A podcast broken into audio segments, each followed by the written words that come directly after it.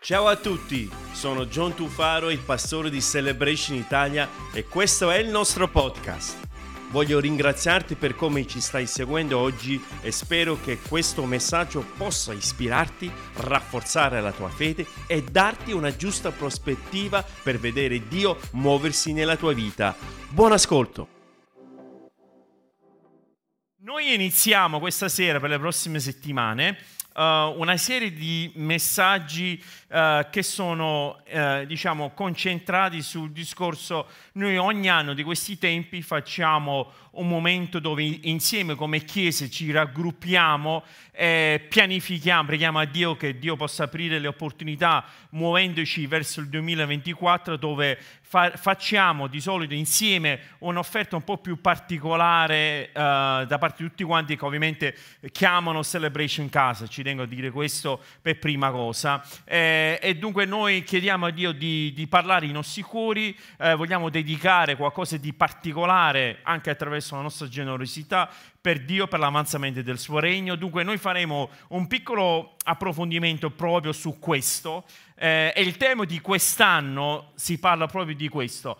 Cosa vedi? Cos'è che vedi? E noi iniziando da stasera per le prossime tre settimane. Infatti faremo l'ultimo eh, diciamo, incontro di Legacy che parliamo proprio della, della generosità, dell'aiutarci, donare. Faremo poi il 5 novembre, eh, novembre insieme. Dunque da adesso fino al 5 novembre vogliamo chiedere a Dio, Dio parla ai nostri cuori, chi si sente di voler essere un po' più generoso del solito, vogliamo mettere nelle mani di Dio questa, questa, appunto, questa generosità, vogliamo chiedere a Dio e il 5, 5 novembre verremo qui dove noi, uh, dopo aver spiegato attraverso la scrittura, dopo aver anche dato qualche spiegazione in merito a quello che è la nostra visione per il 2024, uh, veniamo qui e secondo quello che il Signore ci mette nel cuore, uh, venire con una donazione un po' più particolare. Dunque, noi iniziamo questa sera come ho detto, ci tengo, a dire, ovviamente questo mi sto rivolgendo soprattutto a coloro che chiamano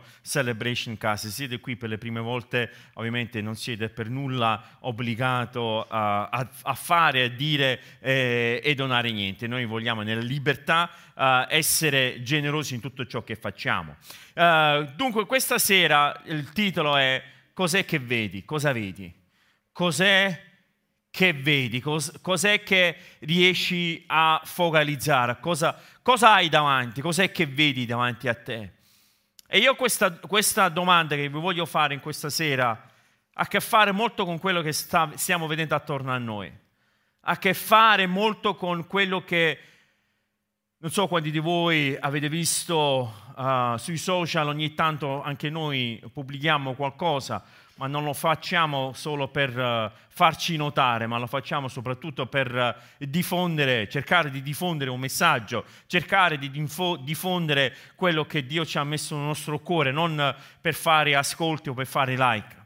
E, ho messo fuori un, un piccolo video dove io parlavo appunto di di alzare la nostra testa, cercare la speranza uh, soltanto da colui che ci può dare la speranza. Dunque, alla luce di tutto ciò che noi stiamo vedendo attorno a noi, alla luce de, de, di queste guerre, alla luce de, di queste situazioni che stanno attorno a noi, cos'è che noi vediamo?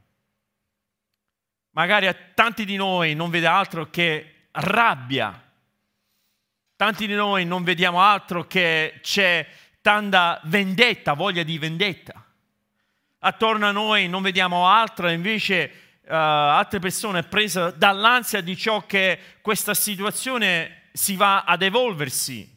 Tante altre persone invece magari eh, non fanno altro che vedere la disperazione di tante persone che sono davvero preoccupate da ciò che sta accadendo. Poi ci sono altre persone che magari non vedono proprio niente. Ci sono persone che vedono che forse non hanno l'ultimo modello di iPhone ci sono persone che vedono che forse non hanno l'ultima macchina, persone che vedono che magari il conto in banca si sta, uh, la papera non galleggia come una volta.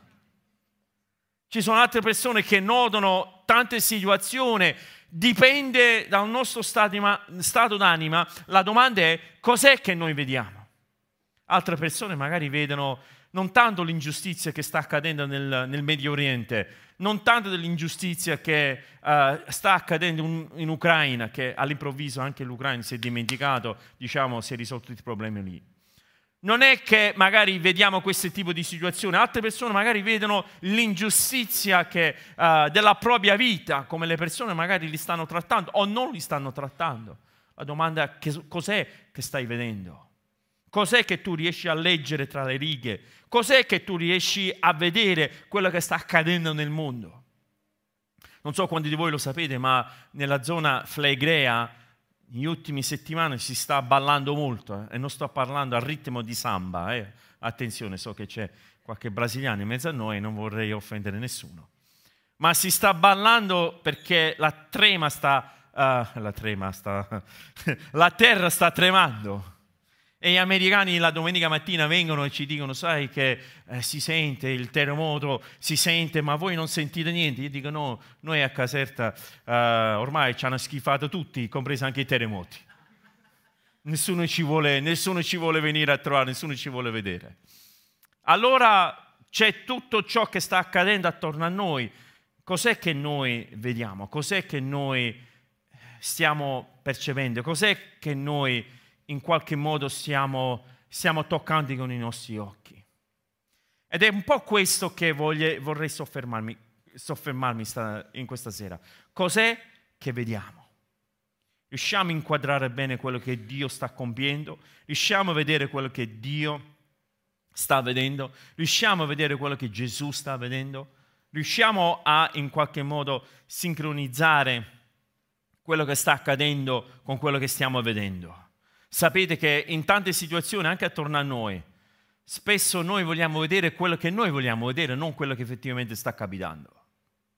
Spesso vogliamo vedere quello che ci conviene a noi, mi fa comodo a me. Spesso ignoriamo anche altre cose. Ignoriamo magari dalle cose più banali, dalle cose un po' più serie. Perché? Perché noi ci piace questa determinata cosa, vogliamo fare questa determinata cosa, siamo convinti di questa determinata cosa, allora noi vediamo quello che noi vogliamo vedere. E ultimamente, proprio con la mia vista, uh, sto, ovviamente questi sono gli anni che stanno, che stanno andando avanti, anch'io ok, sto avendo qualche problema di vista. Allora mia moglie dice, vedi un po' la scadenza di questa cosa, quando è? Io vedo la scadenza 2020. E dice, ma quale 2020? Prodotto 2020, scade 2024. Eh, questa è la, un po' la vecchiaia che non so quanti di voi potete dire amen, però lo dico io che capita, capita a me. La domanda è questa, cos'è che vediamo? In Luca capitolo 21, versetto 10, noi settimana scorsa abbiamo parlato sempre da Luca capitolo 21, però questa settimana voglio leggere qualche verso precedente. Se magari vi siete mancati, diciamo, uh, la parola della settimana scorsa, la potete ascoltare su Spotify, su YouTube, potete andare ad ascoltare la parola che è stata predicata la settimana scorsa in occasione dell'anniversario. Sei stata bene la settimana scorsa l'anniversario? Ok, giusto qualcuno che ha detto, va bene, gli altri vi abbiamo scontentato. Mi, dispiace, cioè, l'anno prossimo cerchiamo di fare meglio. Ok? Siamo stati bene? Che avete detto, specialmente i zeppole panzerotte, ho sentito da questa parte. Ok. Noi abbiamo, noi abbiamo, parlato la settimana scorsa di uh, alzare lo sguardo, guardare verso l'alto, da una parte uh, di Luca capitolo 21. Questa sera voglio leggervi qualche verso precedente. Sta scritto in Luca 21, versetto 10. Allora disse loro, questo Gesù che sta parlando, si solleverà nazione contro nazione e regno contro regno e vi saranno grandi terremoti, carestie e pestilenze in vari luoghi, vi saranno anche dei fenomeni spaventevoli e grandi segni dal cielo. Ma prima di tutte queste cose vi metteranno le mani addosso e vi perseguiteranno, consegnandovi alle sinagoghe e mettendovi in prigione, sarete portati davanti ai re e ai governatori a causa del mio nome. Verset- eh, leggiamo bene cosa sta scritto qui, versetto 13. Ma questo vi darà occasione di testimoniare. Leggiamo, questo vi darà occasione di testimoniare. Dunque, quando accadono queste cose, quando accadono guerre, quando accadono regno contro regno, quando accadono tutto ciò che noi stiamo guardando attorno a noi, non è il momento di nasconderci, non è il momento di correre lontano, non è, me- non è il momento di, di, di, diventare insipido, non è il momento di nascondere uh, chi siamo, cosa facciamo, cosa confessiamo. Dice qui Gesù, questo vi darà occasione di testimoniare, vi è un'occasione per esprimere, per far notare, per far vedere e testimoniare del regno di Dio e della sua luce e di chi è Dio. Questa è l'occasione, un'opportunità che ci, che ci viene dato per testimoniare e espandere il nostro raggio d'azione. Non è il momento di in qualche modo tirarci indietro, non è il momento di, di in qualche modo, modo, vabbè, stiamo un po' attenti, magari così, magari con lì, sai, non sappiamo. Gesù dice al contrario, quando queste cose iniziano a cadere attorno a te, non è il momento di rilassarci, ma il momento, ok, di entrare ancora più in azione e di far splendere ancora di più la sua luce attraverso noi. Non so se vi è capitato a voi. Come, così come in ogni crisi uh, importante le persone sono sempre più incuriosite.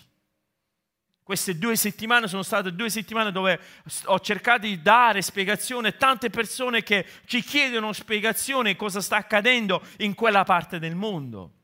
Perché sta accadendo determinate cose? E questo per noi è un'occasione per testimoniare della grandezza di Dio. È un'occasione per noi, ok? Per, Dio, per dire e raccontare Dio è grande.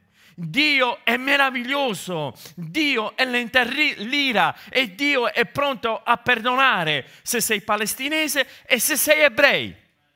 È la stessa cosa, perché tutti hanno bisogno della redenzione di Cristo Gesù. E noi vogliamo, come, come si nota, come si vede, quando accadono queste cose, è un momento per noi per, per, per parlare di Cristo, è un'occasione di testimoniare, non è il momento di tirarci indietro, non è il momento per dire va bene, facciamo un po' la conta, vediamo, cerchiamo di mantenere, ok, questa situazione, uh, c'è, c'è, mi piace dire ogni tanto qualche detto, manteniamo il carro per, per l'ascesa, cerchiamo di gestire la situazione, no, no, ci sono detto questo momento ho parlato la settimana scorsa, alzare la nostra testa, ok? A rialzarci. Questo è il momento di dare occasione a testimoniare della grandezza di Dio. Ci sono le persone che hanno voglia, che non, cioè, non riescono ad avere spiegazione a quello che sta accadendo nel mondo. E aspettano persone come te, come me, per dare a loro la certezza che Cristo Gesù ha vinto già. Per dare questa serenità, per dare che solo Lui può darci quella serenità che proviene da Lui. Solo Lui ce lo può dare. Non è nessun capo di governo di qua e nessun capo di governo di là. Solo Cristo, perché Cristo, ok, Lui è la soluzione di ogni cosa. Amen? Questo è il momento perfetto. Questo è il momento perfetto. Luca 21, versetto 31. Così quando vedete accadere queste cose, sapete che il regno di Dio è vicino. Però notate bene, quando vedete, quando vedete, che significa? Che magari alcuni di noi siamo talmente impegnati sulle nostre situazioni, su ciò che io voglio, o io mi serve, quello questo, quello quell'altro, che magari alcuni di noi rischiamo di non vedere quello che Dio sta compiendo. Alcuni di noi, talmente che siamo focalizzati su chissà che cosa, che perdiamo quello che Dio vuole fare. E non sto parlando necessariamente di quello che sta accadendo nel Medio Oriente, o non sto parlando di quello che sta accadendo in Ucraina o in altre parti del mondo. Io sto parlando in senso generale che delle volte Dio sta compiendo qualcosa e lui certamente sta compiendo qualcosa, che però noi siamo talmente distratti che non vediamo quello che Dio effettivamente sta compiendo in mezzo a noi. Non soltanto al di fuori ok? Della nostra nazione, ma nella nostra nazione, nella nostra città, nella nostra casa, sul nostro posto di lavoro, Dio sta compiendo qualcosa. Riusciamo a vedere? Riusciamo a percepire, riusciamo, riusciamo a toccare, riusciamo a vedere quello che Dio sta facendo nella nostra casa. Io voglio incoraggiare, vi voglio tutti quanti incoraggiare. Cerchiamo di capire, cerchiamo di vedere quello che Dio sta operando, perché Dio sta operando, certamente. La domanda è, riusciamo a vedere? Lo riusciamo a vedere? Ora è il momento perfetto per essere la luce, è il momento di vedere cosa sta compiendo Gesù e fa parte di questo grande progetto, di questo grande mosaico che Dio sta compiendo sul, in mezzo all'umanità. Vogliamo fare parte. E noi dobbiamo chiederci, sì, magari lo vediamo, magari non vediamo, però io voglio vedere quello che vede Dio. Io voglio vedere quello che vede Gesù. Cos'è quello che vede Gesù? Gesù vede dal Padre, ci insegna la Bibbia. Gesù vede quello che fa il Padre. Leggiamolo insieme in Giovanni capitolo 5, versetto 16. Sta scritto, per questo i giudei perseguitavano Gesù e cercavano di ucciderlo perché faceva queste cose di sabato. Quale cose? Le guarigioni e opere meravigliose. Ma Gesù rispose loro, il Padre mio opera fino ad ora ed anch'io opero. Per questo i giudei cercavano ancora più di ucciderlo, perché non solo violava il sabato, ma addirittura chiamava Dio suo padre, facendosi uguale a Dio. Allora Gesù rispose e disse loro, in verità, in verità vi dico che il figlio non può fare nulla da se stesso, se non quello che vede fare dal padre. Le cose infatti che fa il padre le fa ugualmente anche il figlio. Dunque Gesù vede quello che vede fare il padre e siccome vede fare quello che fa il Padre, lo fa anche Gesù. Noi vediamo che i due si allineano. La visione, la missione di Gesù non era altro quello che era la visione e la missione di Dio Padre. Infatti, qual è questa missione? Qual è le cose che vedeva Dio fare? Sempre in Giovanni capitolo 5, versetto 21, ce lo spiega. E infatti, come il Padre è risuscita dei morti e dà loro la vita, così anche il figlio dà la vita a chi lo vuole. Cioè Dio è un Dio che vuole dare la vita. Non ascoltate e non pensate, non sentite le persone che dicono che Dio è un Dio di guerra e di morte. Non lo è. Un Dio, un Dio di vita un Dio che vuole donare la vita, che vuole donare l'opportunità, che vuole donare una speranza a coloro che non hanno speranza. È un Dio di giustizia, è un Dio che vede, un Dio che anticipa, è un Dio che non è mai in ritardo, la sua mano non è mai troppo corta dove lui non può intervenire. Dio non ha bisogno di, di un rappresentante che magari in qualche modo deve convincere Dio di fare una cosa per conto nostro. Dio è giusto. Dio vede ogni cosa, ascolta ogni cosa. Dio sa quello che ci tocca e quello che non ci tocca. Dio sa quello che ci fa soffrire e quello che non ci fa soffrire. Dio sa quello che ci, ci, ci, ci porta ad andare avanti e quello che non, non ci porta ad andare avanti. E dice Cristo, io so che tu sei venuto a portare vita e dunque anch'io vengo per dare la vita. Gesù ha visto il Padre e il lascito che Gesù ci ha lasciato Ascoltate questa parola perché nelle prossime settimane parleremo molto del lascito.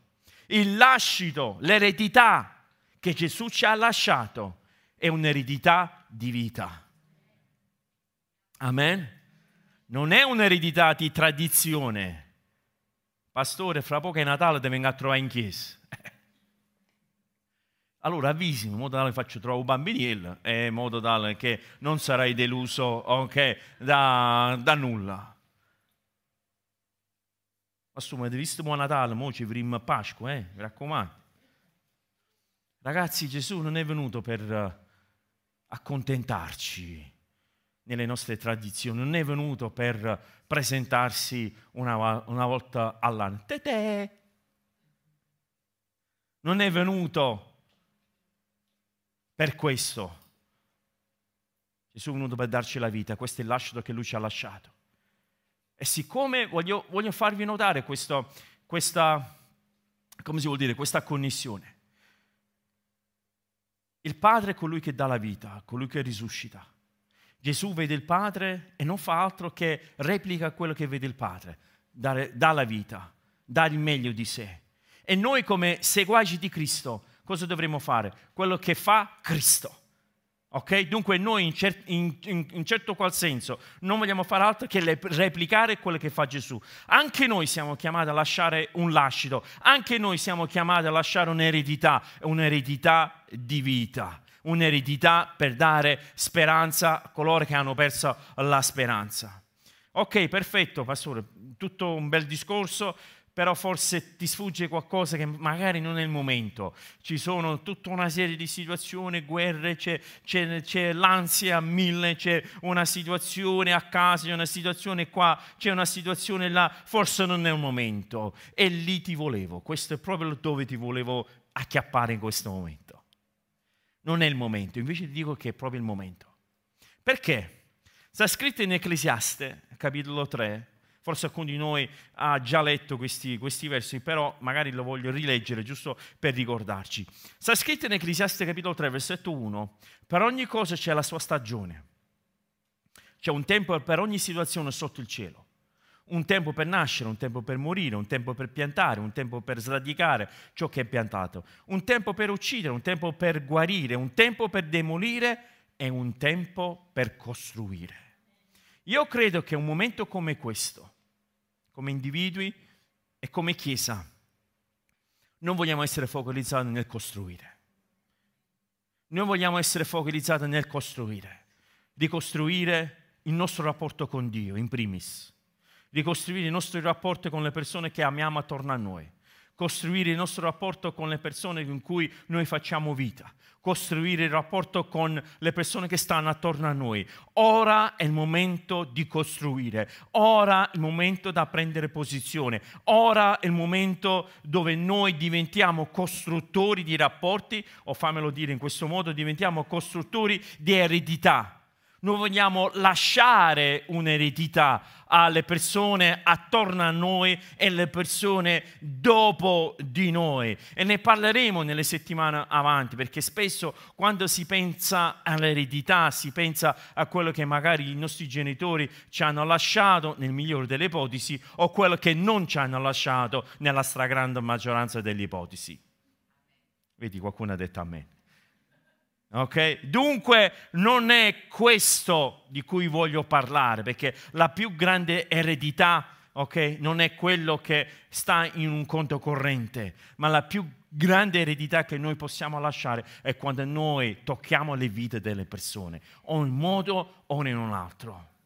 Questo è il momento che noi costruiamo, costruiamo attorno a noi. Adesso voglio andare al testo principale perché a, a, questo, a questa immagine che voi vedete dietro di me, a cosa vedi? Tutto corrisponde a un testo. È il testo che il nostro pastore, che dico sempre che anche i pastori hanno i pastori, anche io ho un pastore da persona in cui io racconto, che i nostri pastori hanno dato questo come tema per il 2024. Cos'è che vediamo come individuo, come chiesa? Cos'è che percepiamo? Leggiamolo insieme in Geremia capitolo 1, versetto 5. Questo è Dio che sta parlando, questo giovane profeta, ok? Lui non lo sapeva ancora, ma Dio lo stava chiamando per diventare profeta. È un giovane, aveva più o meno l'età adolescenziale, aveva più o meno tra l'età de, di 13-14 anni, un massimo di 17 anni, più o meno. Questa era la fascia di età che Geremia aveva in questo momento. Ci sono le persone che hanno 17 anni, fammi vedere. Anzi, hai alzato la mano? No, Ragazzi, date l'inferno così, eh, con tutti i panni. C'è qualcuno che ha 17 anni, fammi vedere. C'è. Alla gamba, perfetto. C'è qualcuno che ha l'età che va dai 13 ai 17, fammi vedere. Ecco qua, perfetto. Sempre le stesse mani che vanno avanti. Sarete bruciati con tutti i panni. Ok? Questa è l'età più o meno, ok, che aveva Geremia. E Dio stava parlando a Geremia. Leggiamo questi versi, Geremia capitolo 1, versetto 5 prima che io ti formassi nel grembo del, di tua madre, ti ho conosciuto. Prima che tu uscissi dal suo grembo, ti ho consacrato e ti ho stabilito profeta delle nazioni. Voglio fare una pausa qui, perché quando noi leggiamo i testi sacri, lo dobbiamo leggere sempre con un'ottica, certamente Dio stava parlando a Geremia, però in che modo quello che io leggo sta applicando anche alla mia vita. Dobbiamo, quando leggiamo la Bibbia dobbiamo pensare in questo modo. Gesù sta parlando, in che modo è applicabile alla mia vita?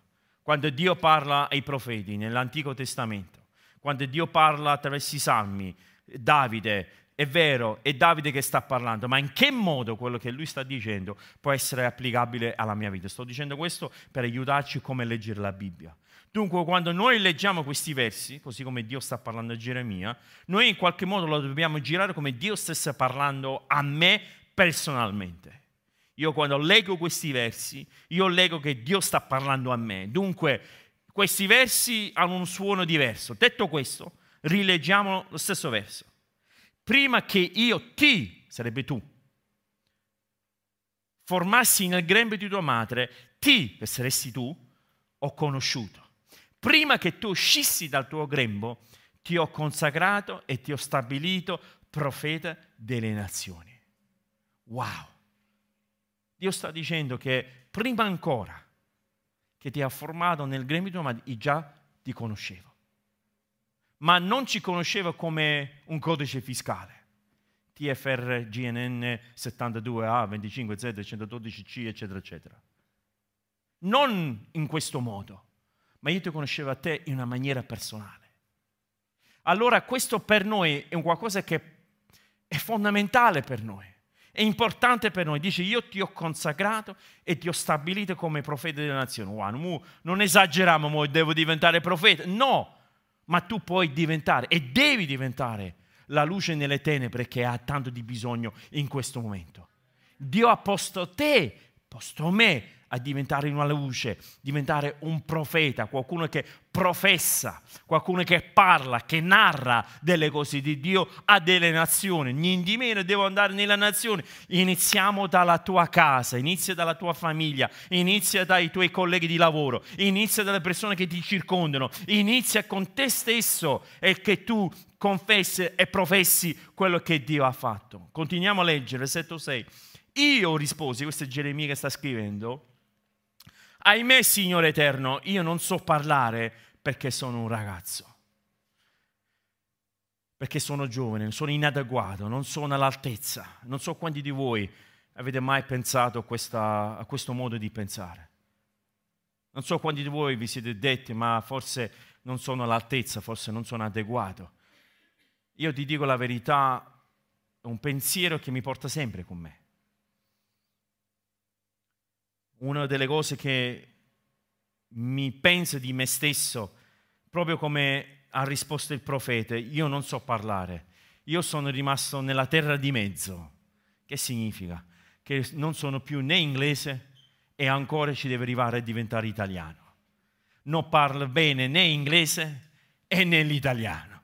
Sono rimasto nella terra di mezzo, sono rimasto nella terra di nessuno. Non so più se pensare in inglese, eh, in inglese o pensare in italiano.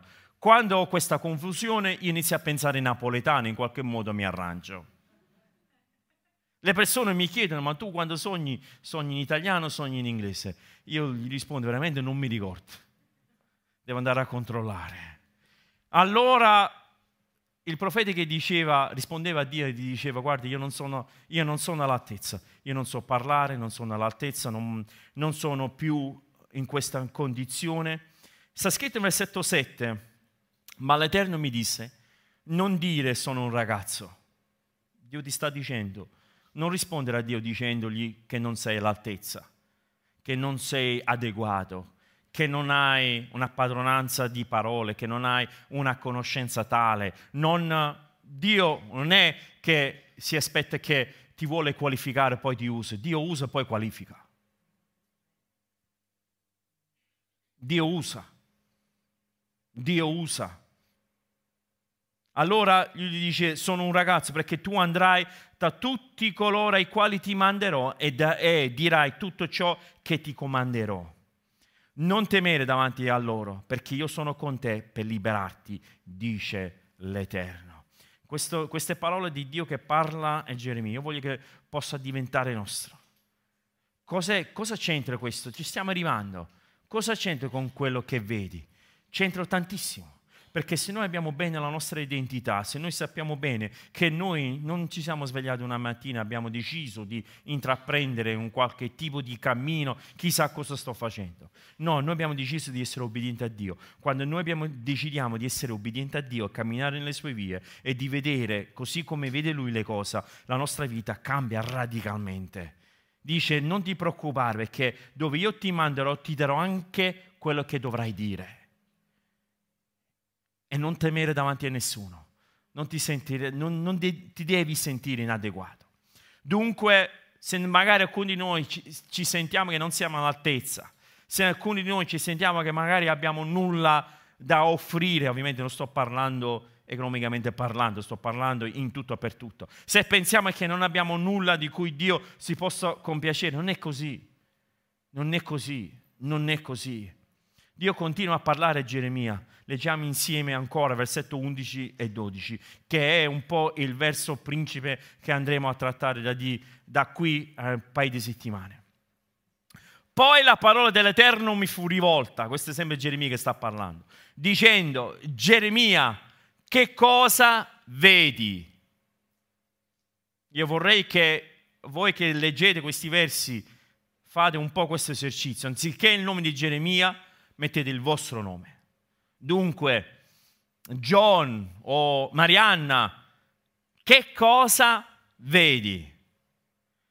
Il Geremia rispose, vedo un ramo di mandorlo. L'Eterno mi disse, hai visto bene, perché io vigilo sulla mia parola per mandarla ad effetto. Dunque, in altre parole, Dio sta dicendo, io sto vedendo un qualcosa, io sto vedendo questo ramo di mandorlo, sto vedendo quest'albero di mandorlo. E sapete che l'albero di mandorlo è, è il primo albero che porta fioritura. E di solito la fioritura degli alberi di solito è in primavera, ma il, l'albero di mandorlo è particolare. Perché? Perché la sua fioritura di solito lo porta a gennaio anche con qualche metro di neve, va già in fioritura. Quando tutto attorno c'è morte e desolazione con le altre piante e altri frutti, la pianta di mandorlo inizia già a sbocciare nel mese di gennaio. Dunque Dio sta facendo vedere a Geremia che anche se non è il momento, se anche attorno a noi c'è desolazione, guerre, rumori di guerre, se anche attorno a noi non c'è altro che carestie, pestilenze, tutto ciò che stiamo vedendo attorno a noi, io riesco a vedere un ramo di mandorlo, riesco a vedere sbocciare un qualcosa. E Dio stava comunicando a Geremia che non importa la stagione, perché la parola di Dio si avverrà. E questo è il messaggio che Dio ha per ognuno di noi, che a prescindere dalla stagione che stiamo vivendo, a prescindere di quello che sta accadendo attorno a noi, le promesse, le cose che Dio ha promesse nella tua vita, nella mia vita, Lui le porterà a compimento. O con te o senza di te, Lui andrà avanti. Quello che Lui ha iniziato vuole portare termine nella tua vita. E, questo, e questa profezia ha un qualcosa di particolare quando Dio parla a Geremia. Perché le parole io vigilo sulla mia parola, Dio che parla, risponde Geremia, io vigilo, io sto guardando, io sto osservando, ci indica che è un Dio che guarda. Dio, contrariamente al popolo ebreo, non è stato preso alla sprovvista. Dio non è stato preso alla sprovvista con i tuoi problemi, la tua malattia o la tua situazione, che dobbiamo in qualche modo toccare le corde di Dio buttandoci sulla pietà e quant'altro. Dio non ha bisogno di vedere questo, Dio vuole vedere il tuo cuore prima che qualsiasi altra cosa della tua vita come ci presentiamo davanti a Lui. Io vigilo sulla mia parola, io sto guardando sulla mia parola. Questa parola io vigilo è dalla parola antica ebraica che è shoked, che assomiglia molto all'albero di mandorlo, che è shaked. Dunque la profezia gioca anche utilizzando più o meno questa stessa parola che indica la stessa radice quale che Dio sta osservando e sta guardando. Non è mai troppo lontano che lui non può intervenire. Non è mai da una parte che magari Dio sta riposando, Dio sta andando a fare le ferie, Dio sta facendo il sciopero della fame, Dio sta andando a fare il viaggio in America, Dio sta ascoltando solo quelle persone là, a me non sta ascoltando. Dio sta dicendo io vigilo sulla mia parola, sulle mie promesse, su quello che ho detto, perché io lo manderò ad, ad effetto. Io adempierò quello che ho detto che farò. Ma è importante che noi vediamo quello che sta vedendo Dio però. Se la risposta di Geremia fosse stata Dio, ma io non vedo niente. Dio, ma io vedo me stesso, un bel palazzo, con tante cammelli attorno a me, con tante situazioni piene di oro e argento, tutte queste cose, magari che lui desiderava, avrebbe perso quello che Dio voleva fare. Ma lui era sincronizzato. Era, fammi utilizzare una parola che in qualche modo ci, ci accomuna un po' tutti quanti, era in comunione era in, comun- in, in, un'intesa tale con Dio che quello che era il cuore di Dio per la città dove stava Geremia, per il popolo dove stava Geremia, era diventato il suo cuore. Io, io penso che Dio vuole fare qualcosa a Caserta, a Napoli o nella città dove voi siete o della, del paese dove voi siete. Io penso che Dio vuole fare qualcosa. Ne sono convinto che Lui vuole fare. Ma la domanda è, io riesco a vedere quello che Dio vuole fare nella mia città? Io penso che delle volte Dio vuole fare qualcosa nella nostra casa. Riusciamo a vedere quello che Dio vuole fare nella nostra casa? Toccare i nostri genitori, toccare i nostri figli, toccare i nostri fratelli, le nostre sorelle, toccare queste persone. Riusciamo a vedere quello che Dio vuole fare, ma dobbiamo essere sincronizzati, dobbiamo andare al passo, dobbiamo andare nella stessa direzione di Dio. Non dobbiamo andare nella direzione opposta, ma dobbiamo andare nella direzione di Dio. Ecco perché una guida all'interno di una comunità, di una chiesa, è fondamentale per noi. Che una guida, un pastore, un leader attorno a noi, in qualche modo ci può indirizzarci verso la direzione di Dio, perché spesso e volentieri cosa facciamo? Cerchiamo di andare dove magari io preferisco andare e non dove magari Dio desidera che noi dobbiamo andare. Dio aveva parlato a Giona, Giona aveva deciso di andare nella direzione opposta. Poi si è pentito, poi Dio l'ha, l'ha portato di nuovo dove doveva andare. Io dico questo, io voglio che insieme come famiglia, come comunità, come chiesa abbiamo lo stesso intento di vedere la sua gloria in mezzo a noi, di vedere la sua opera in mezzo a noi, di vedere che lui vuole fare tanto in mezzo a noi ma dobbiamo andare e dobbiamo essere sincronizzati con Dio. Amen? Stamattina avevo portato l'esempio, parlando con gli americani, ho portato l'esempio di quanto è importante sincronizzarci e andare a passo. Mi ricordo quando si è sposata uh, Adriana all'inizio dell'anno, prima che si è sposata ha detto papà dobbiamo prendere qualche lezione di danza. Voi immaginate a me danzare? No, non immaginate, togliete dalla vostra mente. Ok? Dobbiamo, fare, dobbiamo provare qualche passo perché io mi devo sposare, sai, il padre della sposa deve fare qualche passo con la musica e quant'altro. Allora dovete sapere, io sono assolutamente negato, ok? Qualsiasi tipo di, di, di passo, di ballare e quant'altro, sono completamente negato. Io quando, quando, ci siamo sposati con Marianna mettevo i piedi sui suoi piedi, facevo un macello, insomma era proprio negato, negato. Allora mia figlia con una santa pazienza si è messa lì a cercare di indicarmi, cercare di andare eh, sincronizzato minimamente con quello che era il suo passo. Non so, quanti di voi siete bravi a ballare? Fammi vedere, fammi vedere, fammi vedere, fammi vedere. Wow, bellissimo, ok? Tutti il resto di noi siamo un po' più negati, ok? Io sto dicendo questo perché? Perché dobbiamo essere sincronizzati.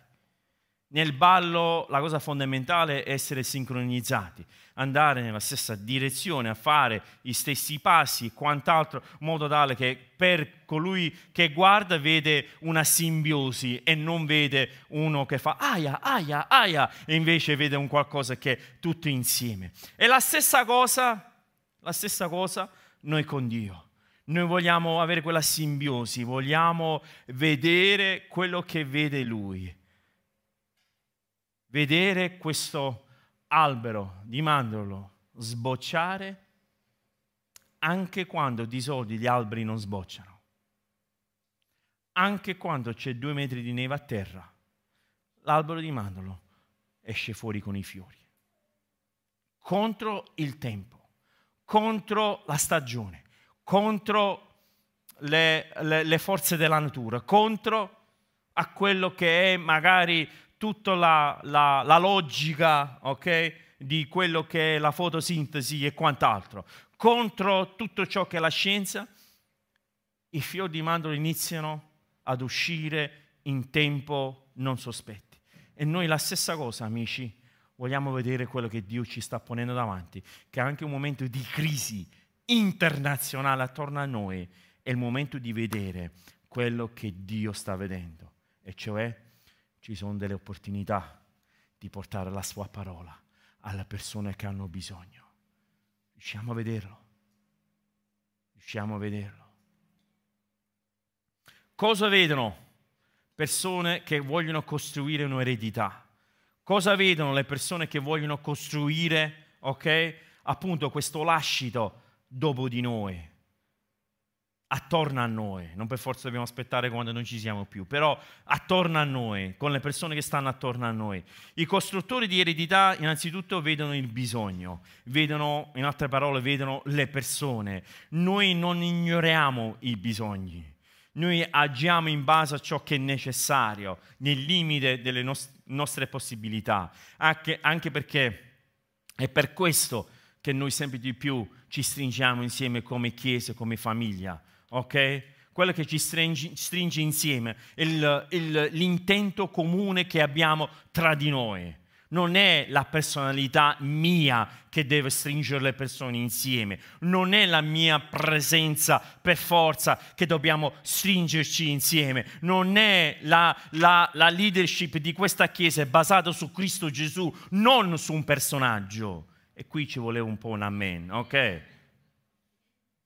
è basato su Cristo Gesù. Gesù di- disse io sono la pietra angolare. Lui è, non io o qualcuno in America, lui è la pietra angolare. Noi come comunità vogliamo sempre stringerci sempre più insieme e vedere che tra di noi ci sono dei bisogni e ci sono magari persone che noi possiamo alzare in preghiera. Noi vediamo che Gesù stendeva sempre le mani su ciò che doveva essere fatto, ovunque lui andava.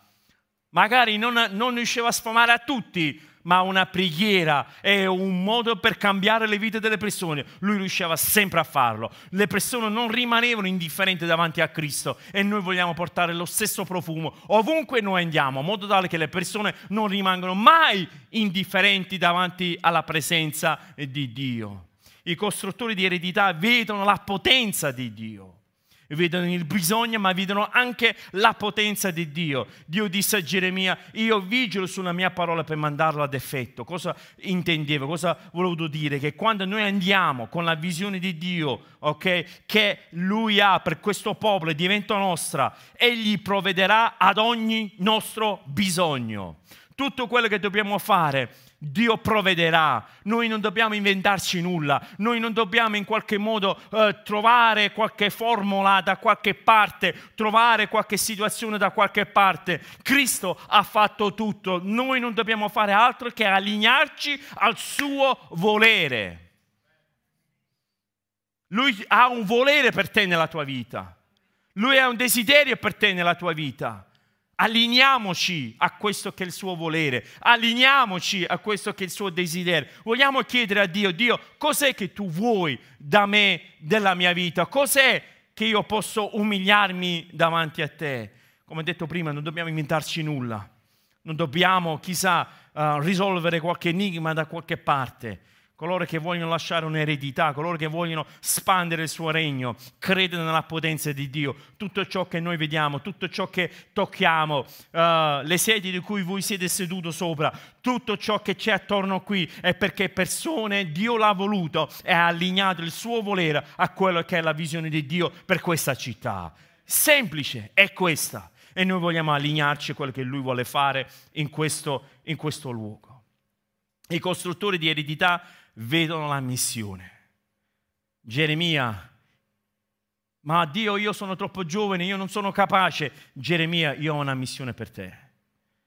E di nuovo voglio dirvi che dobbiamo sostituire quel nome con il tuo nome. Marianna, John, Adriana, io ho una missione per te. La maggior parte di noi, delle persone, tutto ciò che magari vogliono dalla vita, magari più soldi, notorietà, un'auto nuova, una casa nuova, ma Dio per te ha riservato qualcosa ancora molto più grande. Lui ha riservato per te una missione, una missione per lasciare un lascito, una missione che quello che tu adempierai rimarrà per secoli e secoli e secoli, per sempre così come persone hanno seminato in questa chiesa, così come persone hanno seminato nel mio cuore, nella nostra famiglia, persone che hanno dato da, tanto per noi. Noi non possiamo ignorare, sappiamo che qualcuno ha detto io voglio rispondere a quello che è una missione. Sapete che gli averi, i soldi in banca, non è un lascito vero, non è un'eredità vera. In Geremia capitolo 1, versetto 10 Dio parla di nuovo a questo giovane, gli dice, oggi ti costituisco sopra le nazioni e sopra i regni, per sradicare, per demolire, per abbattere, per distruggere, e per edificare e per piantare, perché ora è il tempo di abbattere tutte le nostre ideologie che sono contro a Dio, è tempo di abbattere e sradicare tutte le nostre convinzioni che noi siamo convinti che deve essere così, è il tempo di abbattere, sradicare tutta la tradizione che per decenni ci siamo portati appressi per fare cosa? Per edificare sulla, sulla roccia che è Cristo Gesù. Questo è quello che siamo chiamati a fare. Edificare, costruire e lasciare un lascito e vedere che ognuno di noi abbiamo una missione. Il 2024 vogliamo alzare la nostra testa e vedere davanti a noi quello che ci rimane e quello che c'è da fare. Ovviamente il 2023 non è ancora terminato e fino adesso, come dice la Bibbia, fin qui l'Eterno ci ha soccorso e siamo convinti che Lui continuerà a soccorrerci. Ci ha benedetto grandemente. Se noi guardiamo indietro, ieri, uh, settimana scorsa abbiamo visto il video, un po' i battesimi che abbiamo avuto, abbiamo visto i vari outreach che abbiamo fatto, andando nelle scuole, Abbiamo visto il ministero di studenti, quando studenti riusciamo a toccare mese dopo mese, anche in settimane che si vedono i ragazzi iniziando con, con niente. Abbiamo visto quante persone hanno deciso di dare la propria vita a Cristo, hanno accettato come personale salvatore. Abbiamo visto questi, tutto ciò che abbiamo visto. La scuola che il Signore ci ha dato grazia di aprire e tutte le altre, il, il, il, nuovo location che abbiamo a Napoli, che il Signore ci ha dato la grazia di trovare una coppia di pastori come Gianni e Tony, che sono delle persone squisite che Dio ci ha posto nella vita e vogliamo continuare a costruire per il 2024 secondo quello che Dio ci aprirà le possibilità. Dio sta fedele, Dio è fedele. Amen? Dio è fedele. Ok? Vogliamo dirlo con, con convinzione, Dio è fedele. Lui non ci tratta come meritiamo di essere trattati, che pensa che tutti quanti possiamo convenire che meritiamo veramente... Uff. Esatto. Grazie Caterina. Magari qualcuno anche qualche bastonata, però lasciamo stare. Ma Dio ci ha mostrato la sua bontà, ci ha mostrato la sua benedizione, ci sta mostrando tutto questo e noi abbiamo missione anche per il 2024, a continuare a credere, a continuare ad andare avanti, a continuare a credere nei nostri pastori, a continuare a credere nella visione che il Signore gli ha dato, i loro cuori che diventa il nostro perché noi corriamo nella stessa direzione. I costruttori, I costruttori di eredità vedono la missione. Quarto punto e termino con questo. I costruttori di eredità sono realizzatori, sono persone che compiono, vanno fino alla fine, corrono verso il traguardo e si porta a compimento ciò che è la visione di Dio nella nostra vita. Gesù ce l'ha detto, ce l'ha insegnato e ce l'ha mostrato. In Giovanni 17, versetto 4 c'è scritto, io ti ho glorificato sulla terra, avendo compiuta l'opera che tu mi hai dato da fare. Questo è Gesù che sta parlando. Io non ho fatto altro quello che tu mi hai chiesto di fare. Io ho portato a termine. Così come Dio ha parlato a Geremia, tu non devi fare altro di dire quello che ti dirò alle persone che ti dirò.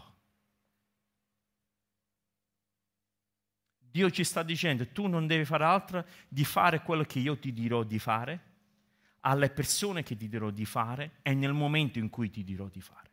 Non dobbiamo inventarci niente. Non dobbiamo studiarci chissà che cosa. Dobbiamo essere obbedienti a quello che è la voce di Dio nella nostra vita. Tu ed io insieme siamo stati nominati per un momento come questo. Siamo stati chiamati per un momento come questo Portiamo a compimento ciò che Dio ha iniziato a Caserta, a Napoli, in Campania, in Italia, in Europa, nel mondo. Vogliamo vedere quello che Dio sta cercando di fare, non cercando, perdonatemi, Dio sta facendo. Vogliamo unirci a quello che Lui Spero che questo messaggio sia stato di benedizione per te. Se ti fa piacere, iscriviti al nostro podcast così nel tuo feed appariranno gli episodi più recenti. E seguici cliccando sul link in descrizione, rimanendo connesso con tutte le nostre attività. Ti do appuntamento al prossimo podcast di Celebration Italia.